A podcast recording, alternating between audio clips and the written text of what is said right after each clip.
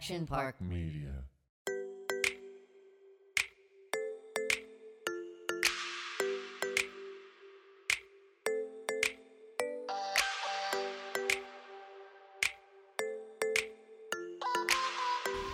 Kia ora, everyone. Uh, very exciting guest on today, Polly PJ Harding. You'll know her from ZM. You'll know her. She did radio in Australia as well. She's a bloody legend. I feel like I've known her for, I think, over a decade. It may even be like, ooh, to age myself, maybe like 15 years. Um, she's always such a delight and a gem. Always so open, so raw. If you aren't familiar with her, you need to get familiar with her. She's taken a big life pivot. We're going to dive into that, and oh, she's just going to make the most amazing mother. So we talk about, yeah, pregnancy too. All the juicy delights. This is Pretty Depressed with Polly. I think I first met this lady. I met her at ZM early on, but I first was wowed by her when she was interviewing Calvin Harris at Rhythm and Vines. And I was like, this chick is badass. Uh, her name is Polly PJ. I love her. We connect, I would say annually is probably when we catch up, but I feel like she's one of my my good, consistent friends. She's a role model, and I'm so excited to have her here. So, Polly, PJ, how are you? Well, when you say badass at interview, do you just mean bad? Because I was very fresh back in the day. No, I remember I- being like, I, I think that there was something that I have always romanticized about women in radio, and it's this confidence, it's the ability to laugh at oneself that I think is kind of unparalleled. And I think you, Bree, um, Athena, Sharon, like are definitely women that I've gone, Ha- Haley as well, like that I've gone, these chicks are badass. And I've always felt that way. I think when you kind of live, I don't know, I felt like I wasn't living my true authentic self because I kind of had this depression thing going on. So you guys just being so transparent all the time, I always really admired it. So You can. I mean, That's it. really kind. The place I want to start is with life pivots because you've taken one kind of recently, recently Mhm. since I spoke to you last, making the move from Australia back to New Zealand. What seems like you, uh, what do you got going on? You Okay, tell me. hang on. Okay, I'm out. Did you lose me? Was I lost in the No, tab? no, no, no. You just went into like you just minimized, and I was like, oh no, no, no, Kim's gone small. She's Sorry. tiny. No, you're fine. um, so tell me about this life pivot because as an external person to you, I was like, you are ticking all the boxes, thriving overseas, and next minute you're back in New Zealand and you've kind of taken this whole life. You're pregnant now, which is exciting. Your cat made it to New Zealand. So what is that? Because life pivots, a lot of people are doing them and it's not comfortable. Mm, yeah. Um, big life pivot. And I would put it down mainly to COVID. I'd Uh-huh. say I was probably always going to end up where I am. Yep. Just the soon, perhaps not. And I think COVID accelerated a lot of things for a lot of people. And for me, it was doing long distance in Melbourne while my partner was back here in New Zealand.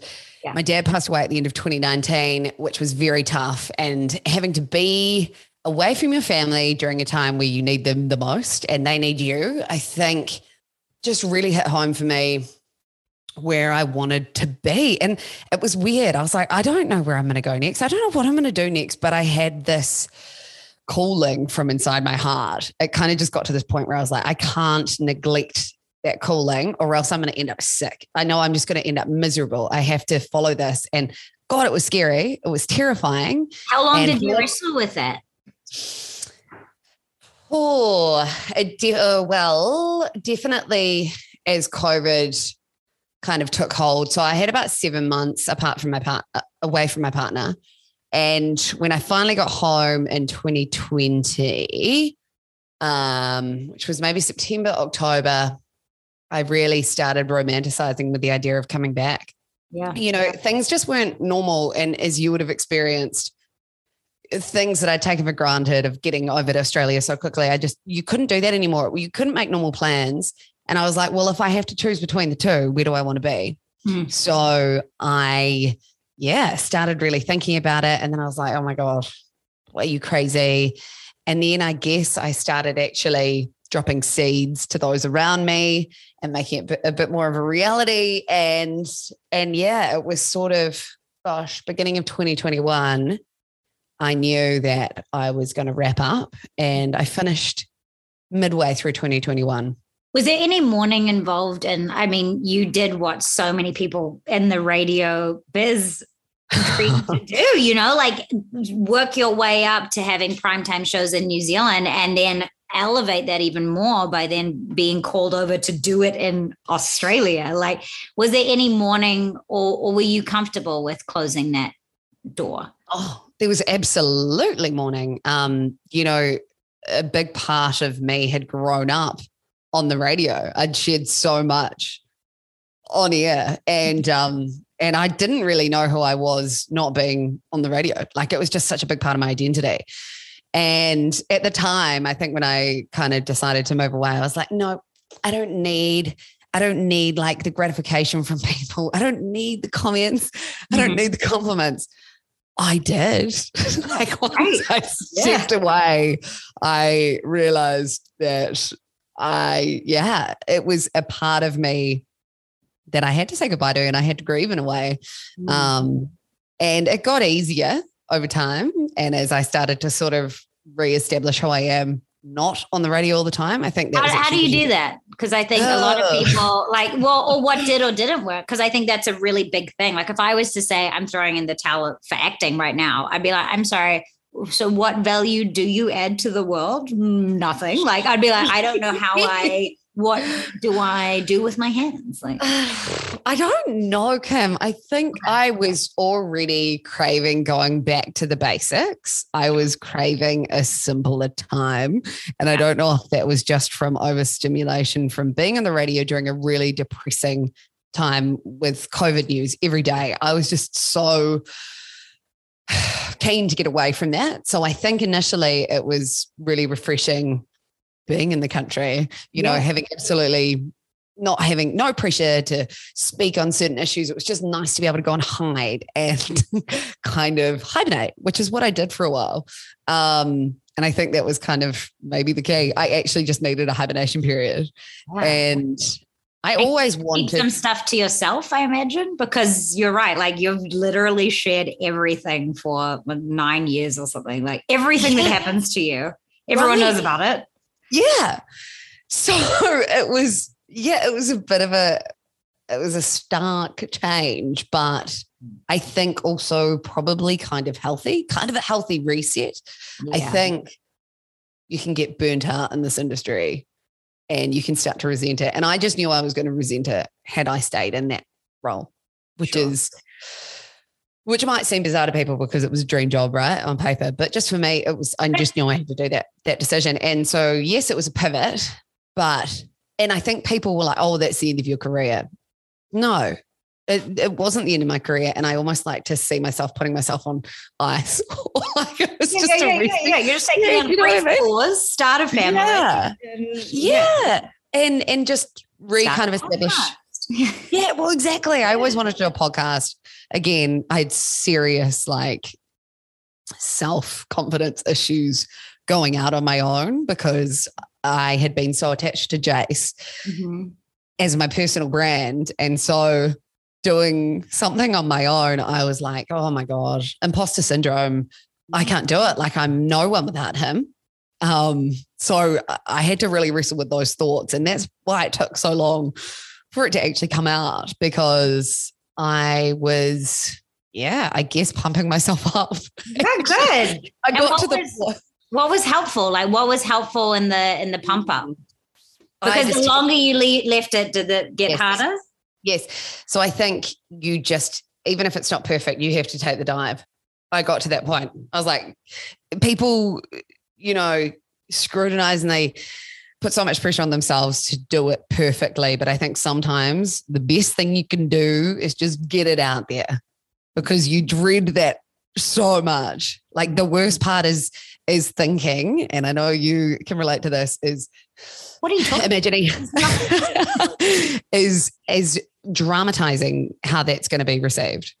And you kind of imagine all the the comments and the, and the reception of it. So i just kind of had to get past that and do it.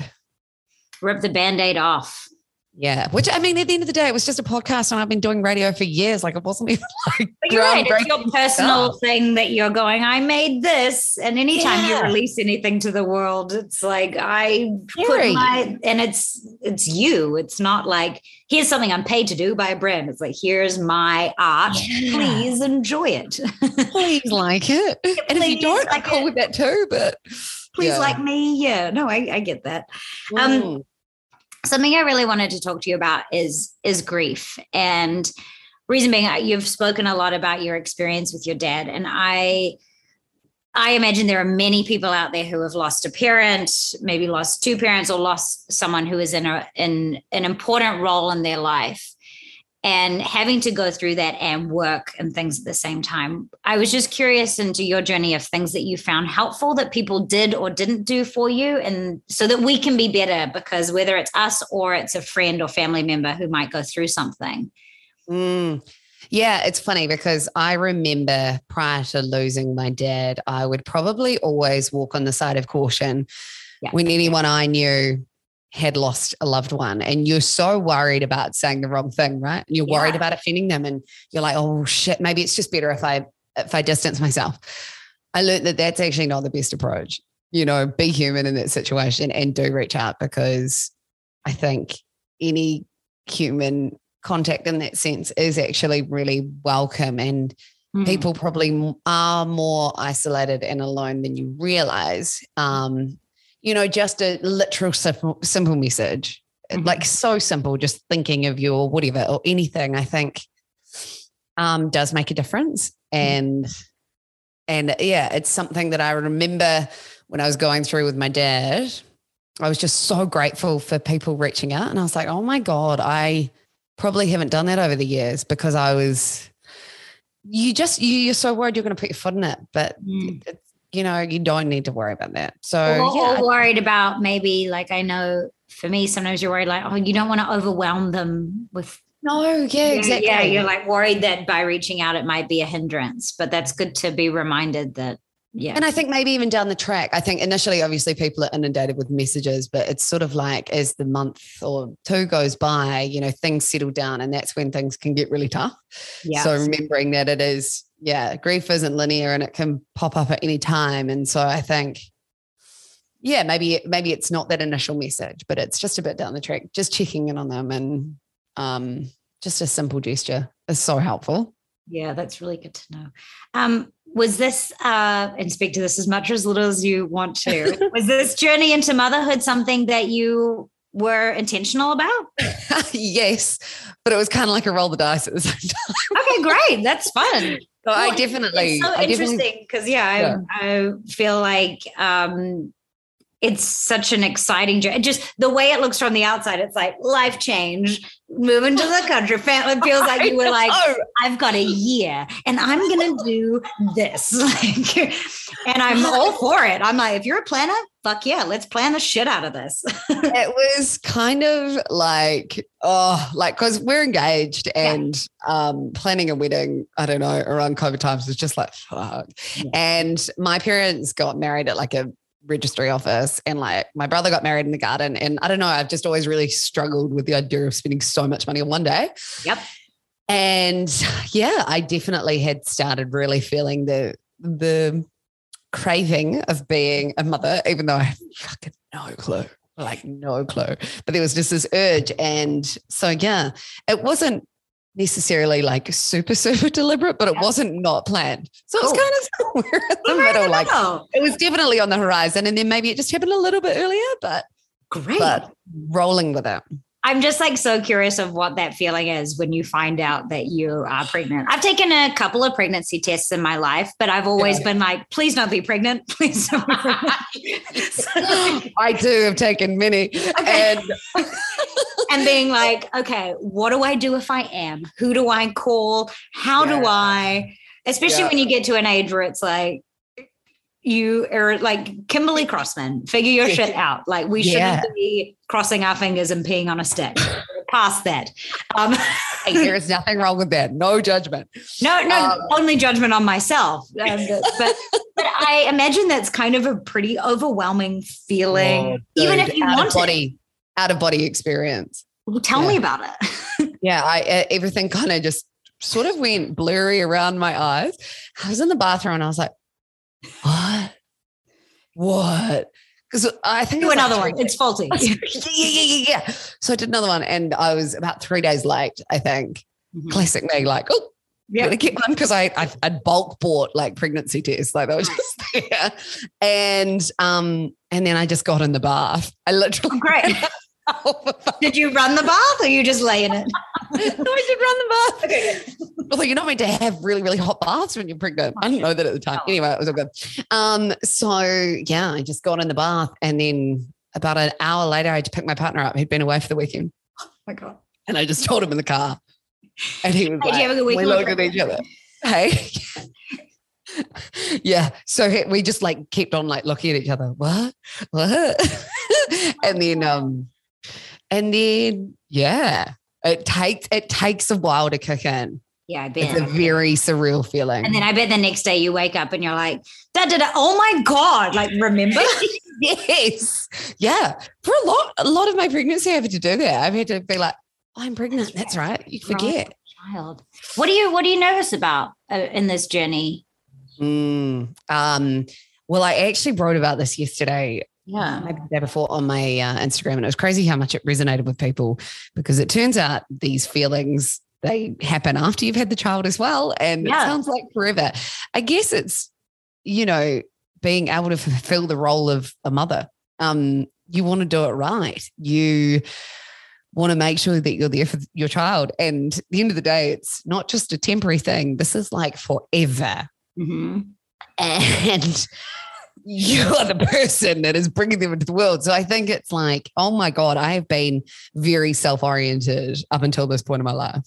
And I have no problem with that. I kind of, you know, I champion that. I, I've always been good at putting myself first. Yeah. But um, yeah, it's going to be such a change when the baby comes into the world. So it's, I guess, processing how different things are going to be Mhm. and I'm kind of surrendering. Like my biggest theme right now is surrender because there's going to be so much you can't control.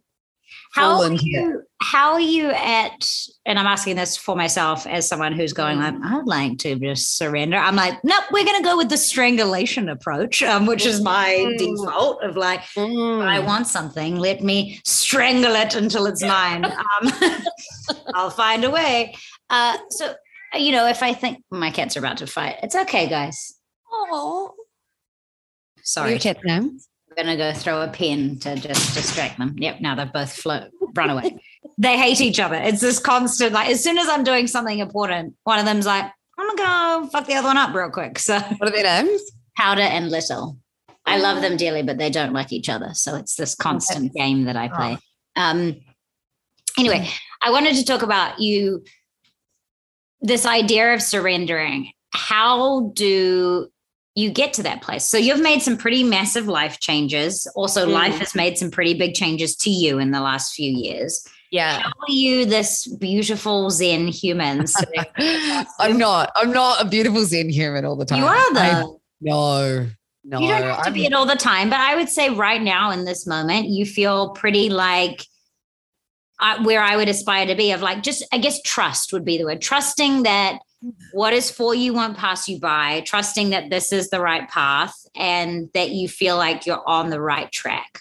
That is exactly what the art of surrendering is, though. It is that trust that things will work out. And there are going to be things beyond your control that you just have to let go of. And everything else just And is I mean, always good at this? Or no. is this a new skill? And if it's a new skill, tell us how to get it. Um, no, Polly Harding is not always good at this. Polly Harding is definitely uh, prone to catastrophizing and um, worrying about things and going down a spiral very quickly.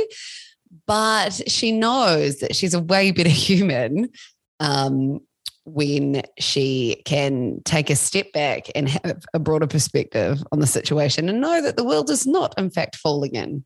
Mm. Um, so I think perspective is really important. And, you know, I even just went for a simple walk this morning and I was like, oh, this makes me feel good. And I realized I have been neglecting myself over the last couple of weeks. You know, it's just such simple things that you know work that sometimes you just don't do and you get out of habit. So I think it's it is reinstating those simple techniques you know that work for you that help bring you back to your center.